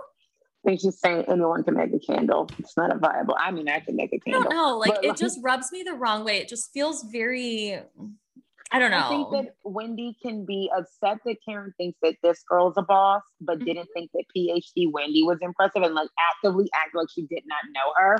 But because yeah. she's in a good place with Karen now, she's not going to rehash that because it also is pointless. Yeah, she's looking like at her like, on. oh, don't even get yourself excited that you just got here and you have all this clout or whatever. And I yeah. also think that she can be bothered by when uh, by Mia without being jealous of Mia. I don't think she's jealous that you know, Karen may have liked her first or whatever, because Karen's gonna go whoever's the richest person in the room. I mean, that's just the case. Mm-hmm. I love Karen. I think she just likes people who have more money than her because it keeps her in that circle, and, mm-hmm. and that mm-hmm. how it works around here. So, well, and two, I think she looks at she probably looks at Mia like they relate to the whole age gap thing with their husbands, like Right. There, she probably but it also just feels very Monique to me. It feels like Monique all over again when she really clung to Monique because Monique is rich as hell. Her husband loves her. Her husband's rich as hell, and mm-hmm. she's a mm-hmm. beautiful young woman. And Karen was a beautiful young woman marrying a rich man at one point as well. So, like, I think she just likes that energy of someone who has a lot more money and yeah, I just is in great circles and well connected and finds her to be a boss because of those reasons. I just um, don't trust when housewives are super social and act like on um when people are super active on social media in that way. Uh, I also think Wendy may like maybe having an identity crisis, and I don't think it has anything to do with anybody else. But I absolutely think that she worked so hard to get to all these things. I think none of them are fulfilling to her the way she wanted them to be. And I think she does not necessarily know what she wants her next move to be. And she's trying what she's doing currently is housewives. It has a situation to it, fandom, lucrativity, all these things. And I think she's trying to capitalize off, off of it, but I also don't think that's her calling either. I don't think that she is an influencer. She doesn't have that creative like no. juices to me to do that. But I think she's like, well, that's what I can do next, and that will make some money. I'm mean, a house where lawns candles not the best place to start, but I'm in, I'm still gonna buy one. I just am. I don't know how my, much they are, but I'll get one. My take on Wendy is I think her identity for so long was going to school and her degrees because I mean, just culturally, like with her mom, that was like something that was really important to her, and that was her identity. And I think this show allowed people to fall in love with Wendy's personality and who she is rather than like how many degrees she has. It like we're looking at Wendy as more of like a whole person rather than just like this little sector of who she is and like who her mom wanted her to be. And I mm-hmm. think she's really starting to fall in love with that and feel a lot more confident. I don't think women who get overhaul plastic surgery, first of all, she looks fucking phenomenal. She does look um, great. It's money well spent. I actually need to know who that. Her and her and Kyle Richards, like they they did it really. Not, they did plastic surgery just perfectly because they did little stuff she you know, little tweaks. I love when she mm-hmm. says that. I got little tweaks. Little like, tweaks. tweak it up, girl. So I just think like she just like I think she's just being more confident in her in her personality outside of her jobs. Like I think she's like, wow, people really like me. So I'm going to keep doing me. I like it. I hope she doesn't give up being a, a, political pundit, though. I actually think she's really good at that. I watch her sometimes, and I want her on the View. Smart. Oh my God, that would just be amazing. But then also, who would they would have to get rid of somebody because she's skewed? Maybe like so a filler. get rid of somebody. I would like, like her to be like a like a recurring. When Whoopi's filming something, yes. Yeah. Whenever Whoopi's filming something, and Joy takes the seat. Um, because I don't know still who we would put in Meghan's seat other than her own friend, but I feel like she would be like devastated if her friend S.E. Cupp, who's always on Watch It Happen Live, which is why I think she could do it. And she also likes to be like in the know with pop culture, and that's mm-hmm. important to me for the view. Yeah. But like she is, I think, a better. She's everything Meghan would want to be, in my opinion. So, um, yeah, they can. She could do that. But I, I, I like Wendy. I mean, listen, I like the whole cast. I, I, I firmly, firmly stand on the ground that Robyn is not not valuable on this show. Thank People you. really tweet me crazy, like when you tweeted that like the whole cast, I said I said it all the time. The whole cast is perfect, mm-hmm. and then like, Robyn gives me no value. I'm like, who else's family is this up and down? Like we literally have gone from the very beginning. They're divorced in the same house. He may or may not have a girlfriend. Are they fucking question mark? Okay, they're gonna get married. No, they're not. What's happening? Like we yeah. in six seasons. And we every full arc every franchise needs a Robyn because she also she is not a fucking lapdog. Let's be very fucking clear. She came for she Gizelle's will, house. She came for Gizelle's oh, house. Lovely. She came for Gizelle's relationship with Jamal. She was like in the confessional, she was like, I don't know what's going on with them. Like, this doesn't really make a lot of sense. She came at mm. Gizelle when Gizelle came at Monique at her open house and was like, don't ever do that again like she plays yeah. the role that she's meant to play. I was really scared because a couple weeks ago I tweeted that she looked like the dragon from Shrek. And I meant that in the most positive of ways because the dragon is fucking stunning. Like if you look at the dragon, I want to know what happened. I was like, I, I even tweeted, I was like, I mean this with all sincerity. I think this dragon is beautiful. She has beautiful lashes. She has green eyes. She's a green eyed bandit herself. And I posted this, uh-huh. and Robyn, I forget Robyn follows me. Robyn DM'd me. Oh, Sam, like a million people follow you. I, mean, I forget, but almost literally. I forget. Okay. And and so she she responds and she's like, "Is this a compliment?" I was like, I I panicked. I was like, "Robyn, I swear, like I would never fucking like say you look like someone that's not pretty. Like Robyn's beautiful." Also, the dragon is a legend. We actually love Dragon. The dragon is. It's not like I. It's not like I said she looked like Shrek herself or the gingerbread no. man or you know Lord I care more about Shrek and Donkey than um and I uh, so, Shrek so and, I res- and Fiona. I responded to her and I was like, I was like, oh my God, no, like I think she's beautiful. And obviously I think you're beautiful. Like I'm up your ass all the time. But I was like, also, this is the dragon's a green-eyed bandit and she's got beautiful lashes.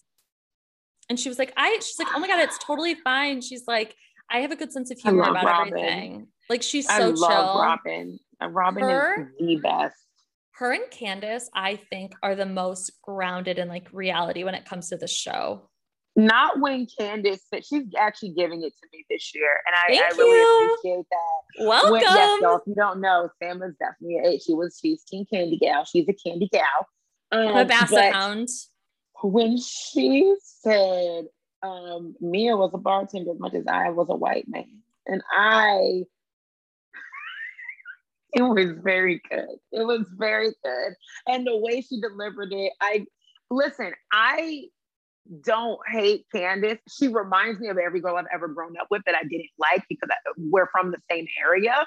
But okay. at the same time, so like it's triggering because yes. I don't have a lot of friends like this. Okay. Like they are, they act like this in, in every way, like delivery, the way they talk, darling. And it's just a little extra, you know. Yeah. Very clever with their words, very intentional with their tone and attitude. Listen, I dip in and out of it all the time myself. So I get it, but I also get the allure of her. Like because it's singular on the show and it's not in a chorus of like a bunch of hers, mm-hmm. I like it better. I find it to fit. I find it to be very good. I actually think this whole cast works so an ensemble well. cast. It's ensemble. so good. Watching um, them go back and forth was great. I actually loved that Karen invited everybody to the luncheon. I thought that was actually kind of big of her because I think she could have said, "I'm not inviting everyone," and I actually think Bravo would have been okay with that because Karen Stop. still would have had a fine luncheon. I think that she you really still would have been okay. Are out of your fucking mind. What?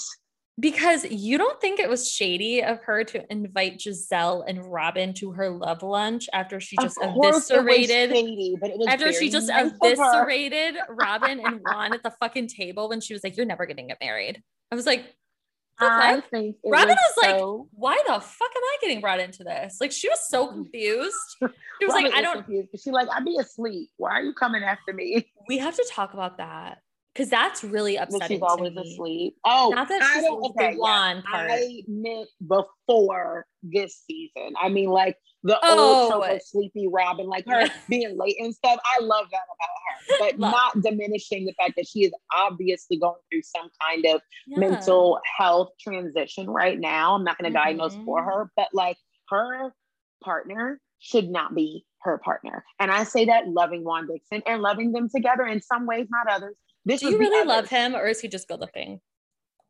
No, yeah, I think he's just good looking. I actually don't love him because I didn't love that he like used to take those like random calls and stuff and his, stay for a long for this long time. His personality is that of drywall. Like there's nothing yeah, to him. I'm so glad Juan Dixon he, was here. And I used to be like, what was he gonna do if he wasn't? Here? He wasn't gonna do shit. And it's like she just okay.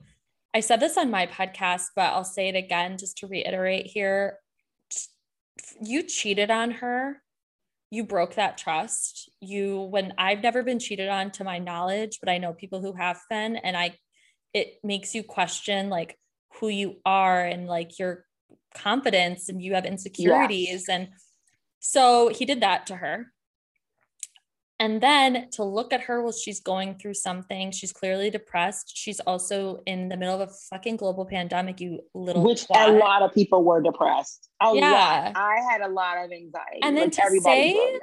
to look at the woman that you cheated on and say that's a turnoff. It's like, do you not think that that's triggering to her? Like if to say like you're doing her a favor by yeah, being with her. Like, but also, yeah. sir, you could also get your kids food. Thank you. I'm just saying the basketball mm-hmm. season ends, and it did end during the pandemic. You could also cook them some spinach if that's what you need so bad. Like you could go get them something. You could help her. Help mm-hmm. her. Be a partner. Don't criticize. Help. Like men, I think a lot of men me. don't know how to be partners. Like as someone who is like I'm going back and forth with my therapist and stuff on going on antidepressants possibly because it's just it's been I've been going back and forth about it for years. I had to take the stigma out of it for myself. I had yeah. no none for anybody else, but for my own. So like, no, you could do it, you could fix it. But like I work with kids, so not showing up for them is like it breaks my heart, which just makes the depression worse. Like exacerbates it. I mean, it completes you spiral. Cycle. Right. And so I'm just like to see a partner like not get it when I know like hey, I'm so lucky that I have one that does get it. And it's like, listen, whatever you want to do, like he would drive me in the middle of a snowstorm to my therapy appointment if I needed to. But like to know that that exists. I'm like, you make it so afraid, scary and nerve wracking for so many people to tell their partners that they're struggling with these things, especially when they know they have responsibilities, they have bills, they don't want to let you down, things mm-hmm. like that, which make it even harder for them because that kind of pressure creates more anxiety, which then exacerbates mm-hmm. depression. Exactly. Because you feel like you can't trust them and you're the reason why. To say things like get up, do something with your life, start your day. Like those are all the things that you literally tell yourself in your head when you're going through depression. Mm-hmm. It's like, oh my God, you're such a fucking slob. Why don't you get the fuck up? Like you're ill, you're awful. Why are you doing this? Like, don't say that out loud. Like, that really, really upset me. And now I'm like, I hope you don't get married. I don't think they'll get married, but not the same way because I don't valued think, only if you get married. Yeah, I don't think they'll get married. Um, I think the pandemic was probably the best thing to have happened to them as a couple in the sense of like it allowed them to not rush the marriage because now I think mm-hmm. she's really thinking about it. Truthfully, because like in her confessional, like she alluded to that. She was like, I don't want to get married to him right now. Like I yeah, just and I can understand why he's not being and nice. and Robyn and is such a beautiful. You. you know what's very funny though to me is Gizelle comes at a lot of relationships, but Juan and Robyn's are one that she'll never come for, and I think that's one there. Robyn needs to be sat down and have a little chat about. Like, yeah, what are you doing? Gizelle admires it, and it's like you were you're able to make it work with your kid's father. And again, we're back at that thing of like you're only good because it used to bother me when Gizelle was like, Eric Lyle's husband told her, You're never gonna find someone else who loves your kids unless the man that made them. I'm like, that's untrue.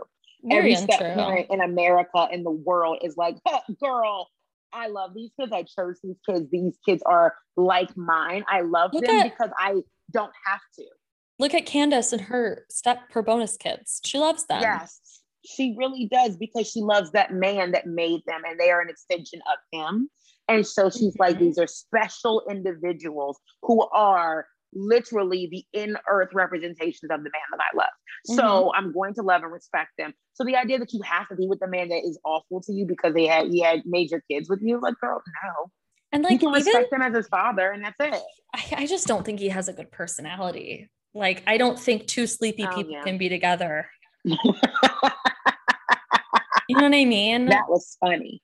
What did you think of um the newlywed game? So that's where we ended. Um, Bitch, I love a newlywed game. It was so funny. Wendy, uh, me too.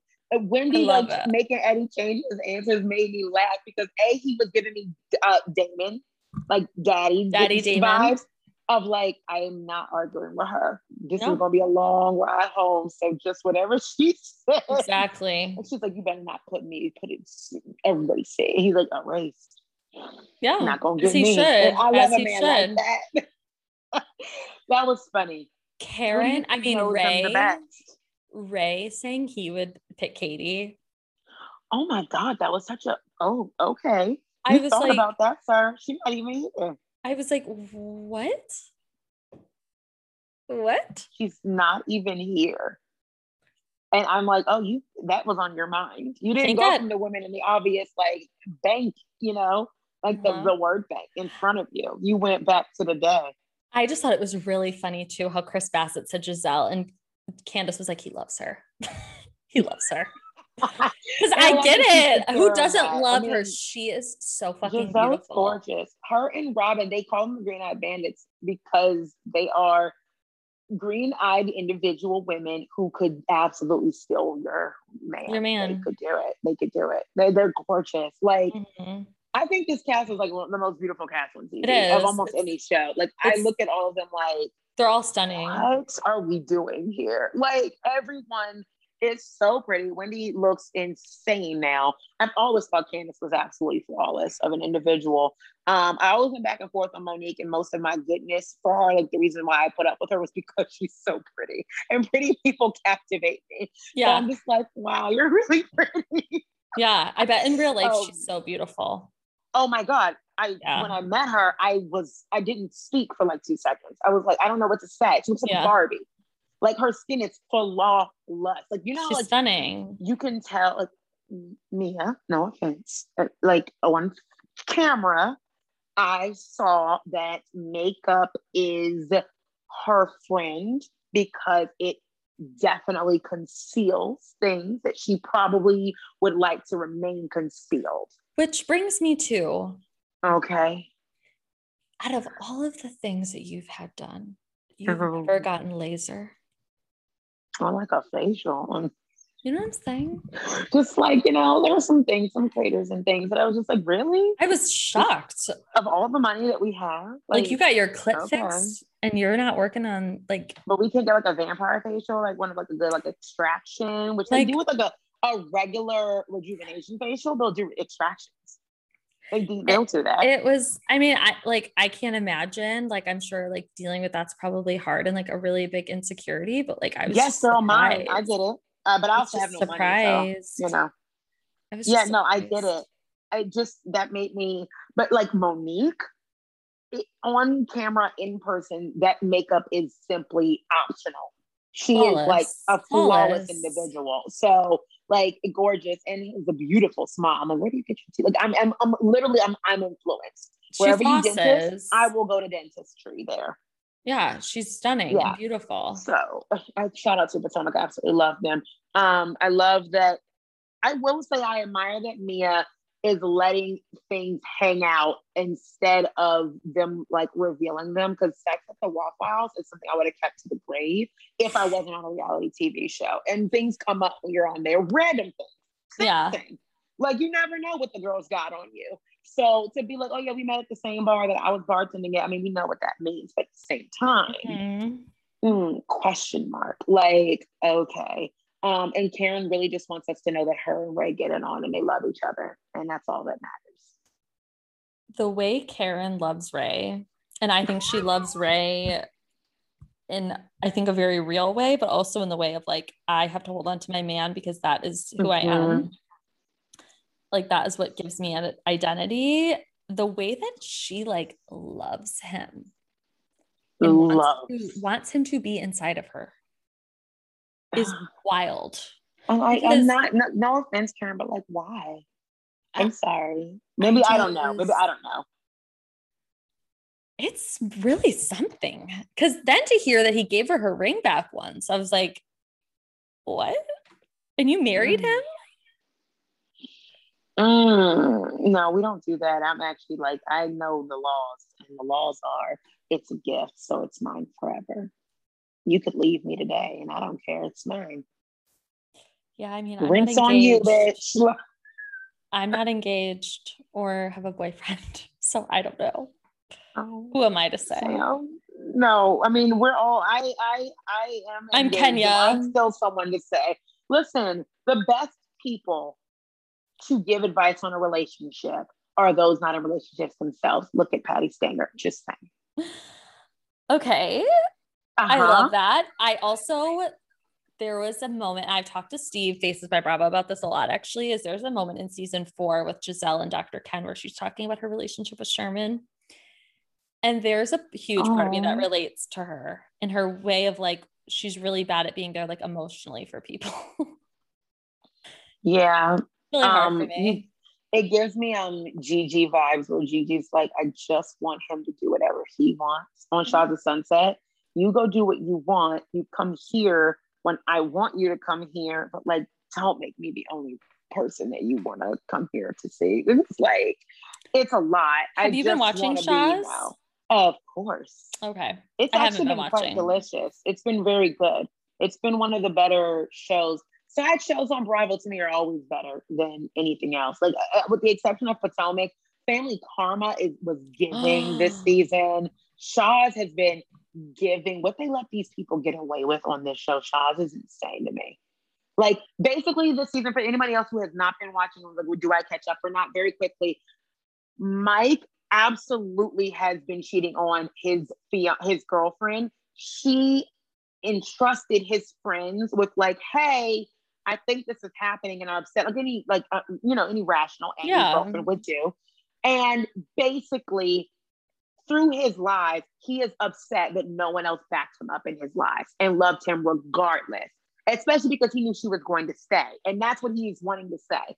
He's like, I don't understand why y'all won't have my back regardless. And they're like, because you're a cheater and that's bad. And he's like, okay, but then y'all are untrustworthy. Jack and they're Taylor. like, what? Yes. He is literally the Shahs of Sunset version Jax Taylor.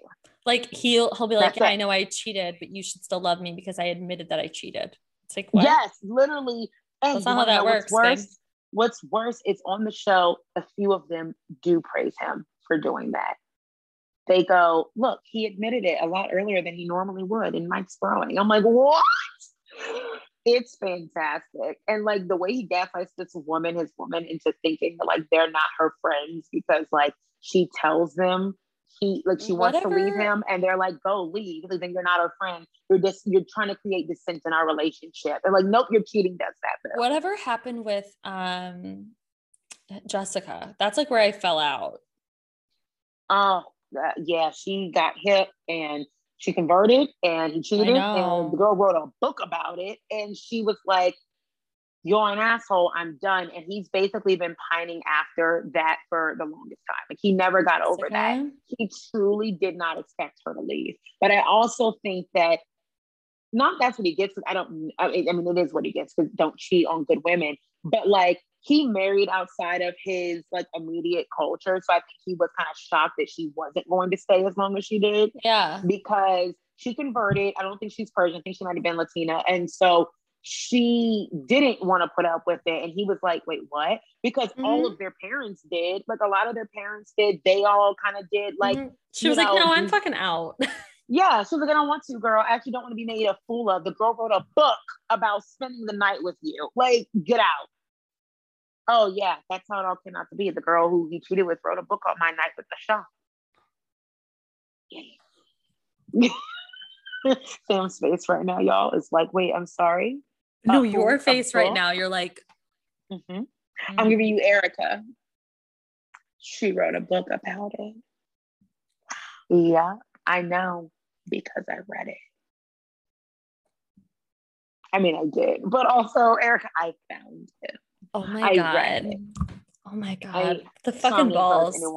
Can you imagine get that book? Can you imagine cheating on someone or being someone like being the other woman and writing a book about it? Yes. Oh, okay. You can't imagine? Yeah, because I'm that petty. All right. I love I would never be you. the other, I would never be the other woman ever in my life. Um, but at the same time, I would totally write a book about it. But why not? Like, just to, if I'm going to be that kind of a scum trash, I feel like I would be someone who doubles down in it. Okay. Because I double down in everything else that I feel right in most of my right things don't like the things I feel right and don't hurt anyone immediately. So uh-huh. I have no shame in them. But like my opinions and stuff on this show, and I'm, I'm definitely equating my opinions on my own show to cheating on someone. But like I double down in them so hard, like I won't give up on them. It's the true Taurus energy in me. It's very stubborn, but also I will get petty with you about heavy it. Like, Taurus okay, energy. Yes. But like if I did cheat and I somehow felt validated in it, which I don't think is in my nature also as a Taurus, like it's just something, something that like we like to do. It's mess and I don't love mess. For other people, sure, but it's a little too like, you know, glue and feathers for me. So I'm like, too messy. But if I did find a clean way to do it and felt very validated in my decision to, yeah, I'd write a book. I like okay. to write things. I'd read it. Like, listen, I did it, and this is why. And um, you can't tell me shit about it, boo. Because we're double downers too. So I would read it. do it. Yeah, thank you. I don't know if I would name my night with the Shah though, but I would totally. I love that she played off of that energy. Like, don't know that she cheated. Don't do that. But like, where's Asa? Um, with her um Jackson offspring and her baby. Good for her. Yeah, that's it. And Lily Ghalichi is like a bajillionaire. Yeah, I don't. Yeah, I never liked her. Really? I like that she was literally like a Barbie doll. I don't know. I'm very attracted to Barbie doll energy. You're very attracted to like a like you love pretty people. I like pretty people who you let them get away with a lot. And like they throw it in my face and they're like, girl, don't you see I'm gorgeous? Like you are. Like I like Kyle get away with a lot because she's gorgeous with great hair. Absolutely. Yeah. I didn't mind Joyce being on the show because she was gorgeous with great hair. She was terrible as a housewife. Oh, the worst. The worst. I'm letting Karen get away with Sing Sing because she looks so, so good this year. So she good. Does. I let Gizelle get away with everything. Ashley, I'm like, you need to leave this man. This is like borderline abuse. Like this is awful. The way he like does this to you can't be healthy. In some way, this is bad. And I'm still like, but that hair on this girl is just gorgeous. She's absolutely stunning. And I think that oh. her and Sean Braunwyn's ex-husband should get together. I think they'd be a really great couple. Before you go, I'd love to ask you because you mentioned earlier, this is like a full circle moment. Okay. You said you don't like it when the girls come on the show and they have like no connection, no relationship uh-huh. with the other women, and it's not working on uh, New York. I we see that. So how is it going to work on OC that two of Braunwyn's friends are on there? And I love or hate Braunwyn. I really don't care if you do or don't. But for her to be expelled as you know the only queer housewife that we've had today, or the only out lesbian housewife that we've had. We have other queer ones. Um, and us miss that opportunity for like the thousandth time on OC alone, but also now take her friends to film. And now we know they don't have a relationship with these other women because literally they were Braunwyn's friends and they hate Braunwyn. Like even Shari has been filming allegedly. Like from last season, Noella friend, no longer is her friend. Yeah, Noella is friends with Vicki and Braunwyn. Uh, she, she is friends used, with Vicki. Yes, used them to get on the show. She's been trying to get on the show for a long time. Um, mm-hmm. so I Crazy think it's really. I think it's a really red flag that like you're you took your friend's spot who just got fired. But then I also am like, well, if the opportunity was given to me, I would probably take it and hope my friend would understand. But Braunwyn's kind of addicted to fame. She replaced alcohol I don't know if I fame. would understand. I honestly don't think I would understand. I would, this soon. This was I, soon. This was like I right like, after. Yeah. Uh, but I don't know. I mean, I feel like the doctor, Dr. Jen might know one of the women from around. Like I'm sure that they might know. Oh, that's possible. I think they'll definitely use that because she is a doctor. But like well, obviously we've seen her with Braunwyn the most. Well, Noella too, her husband's, I guess, like a really big deal in Orange County. Like a very yeah. big deal. So this I'm is like, a very big family. So I'm sure day. Heather will know them somehow. Like I I don't think it will be like I mean, Ramona had never heard of Leah before you know, Sonja had never, never heard, heard of, either, if you ask me. Never had heard of Ebony. Like it just it didn't make sense in that way. Whereas with Orange County this season, hopefully it's like they've at least heard of each other. We're seeing each okay. other at events, like with Karen so and we Wendy. We don't need a real relationship. We just I don't need, need you to be like, you weren't just thrown in here out of nowhere. Right. Like I kind of like a okay. Wendy and a Karen. Like they knew of each other. It, like oh yeah, they, they did. Yeah so it was they like were on the same charity. she didn't so she didn't just know candiace and that was her only person. It's like she had been in this circle for a long time and now is her chance to be on the show which is very og housewives. Okay. All right i i had to get the clarified clarification on that. Yeah because i, I have i too have been like hmm? Oh i'm side-eyeing I mean, it. like if even if like I didn't want Braunwyn on the show, I didn't see last season, so I really don't care. I also feel like they filmed in a pandemic and like it stopped and start 17,000 times. So they had to do something and scapegoating someone out and be like, hey, this person's spiraling, let's watch. I mean, that's all of MTV's entire like catalog. So I get the allure of doing that. It makes sense. Someone yeah. spiraling, just focus on that. Everybody do that. Because then we can also do that without getting anybody sick. Awesome. It's safety, whatever. 100%. But then I'm like, going through her phone book then is kind of wild because I know that Noella, I know for a fact from various sources that Noella filmed scenes with Braunwyn last season.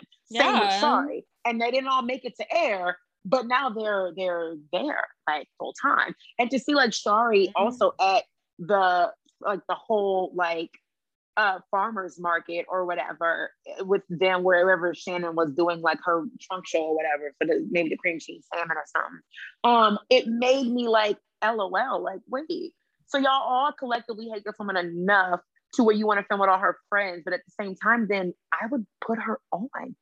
I want to see it. Give me the if she's falling out with all these people, I kind of would like to see like how that I, works. I would like to see it too, but I think viewers were so turned off by her that it just no one would watch. But I also feel like viewers are turned off by OC in general. So then mm-hmm. getting her friends, they're gonna be like, why do we care about but her people, friends? People blame her for the downfall of OC, just like people are blaming Leah for the downfall of New York. Like it's even though it's, it's unfair. Even though OC it's a whole situation, yeah. it's not just one person yeah, I don't know how I feel about Noella. I mean, it'd be nice to have you know people of color on OC. I guess that'd be nice. I mean, a, that's a change. But at the same time, I, it made me questionable when I went through her like Instagram like all one day, like from the beginning, and she was friends with Vicki 1st mm-hmm. and then she was friends with Braunwyn, and then like those two don't even like each other. And I think she's like Braunwyn was her better shot.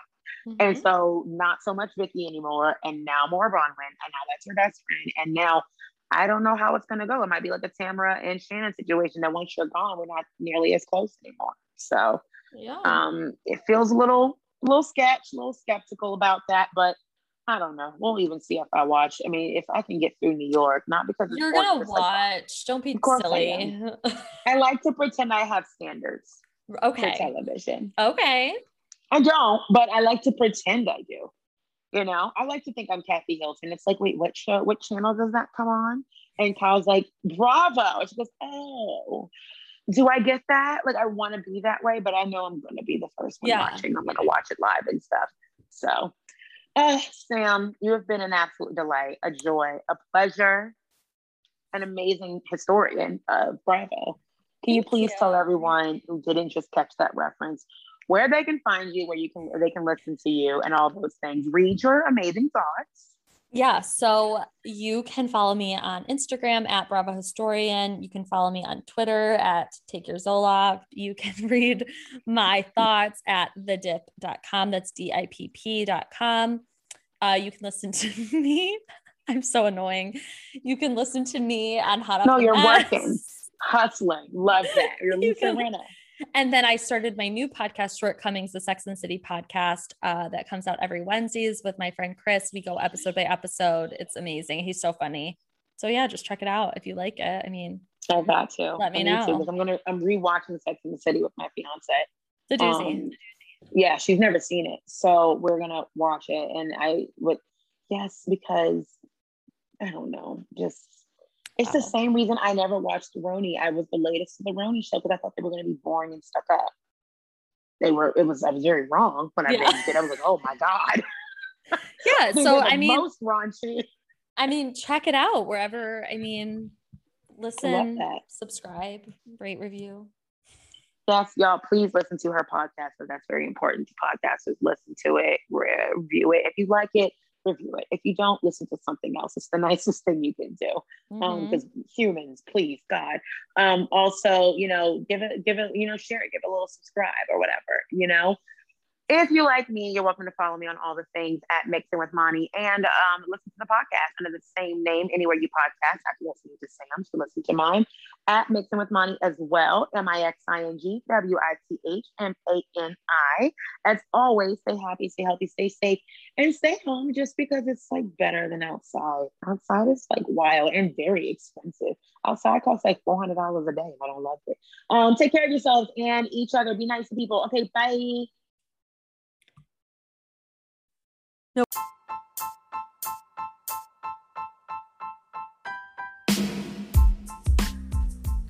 For more about me, Bravo, Housewives, pop culture, and so much more, follow me on Instagram at Mixing with Mani, M I X I N G W I T H M A N I, so you can keep up with me. And don't forget to also leave a quick review on Apple Podcasts if that's where you're listening, and rate me and maybe give me five stars. Thanks so much. Bye.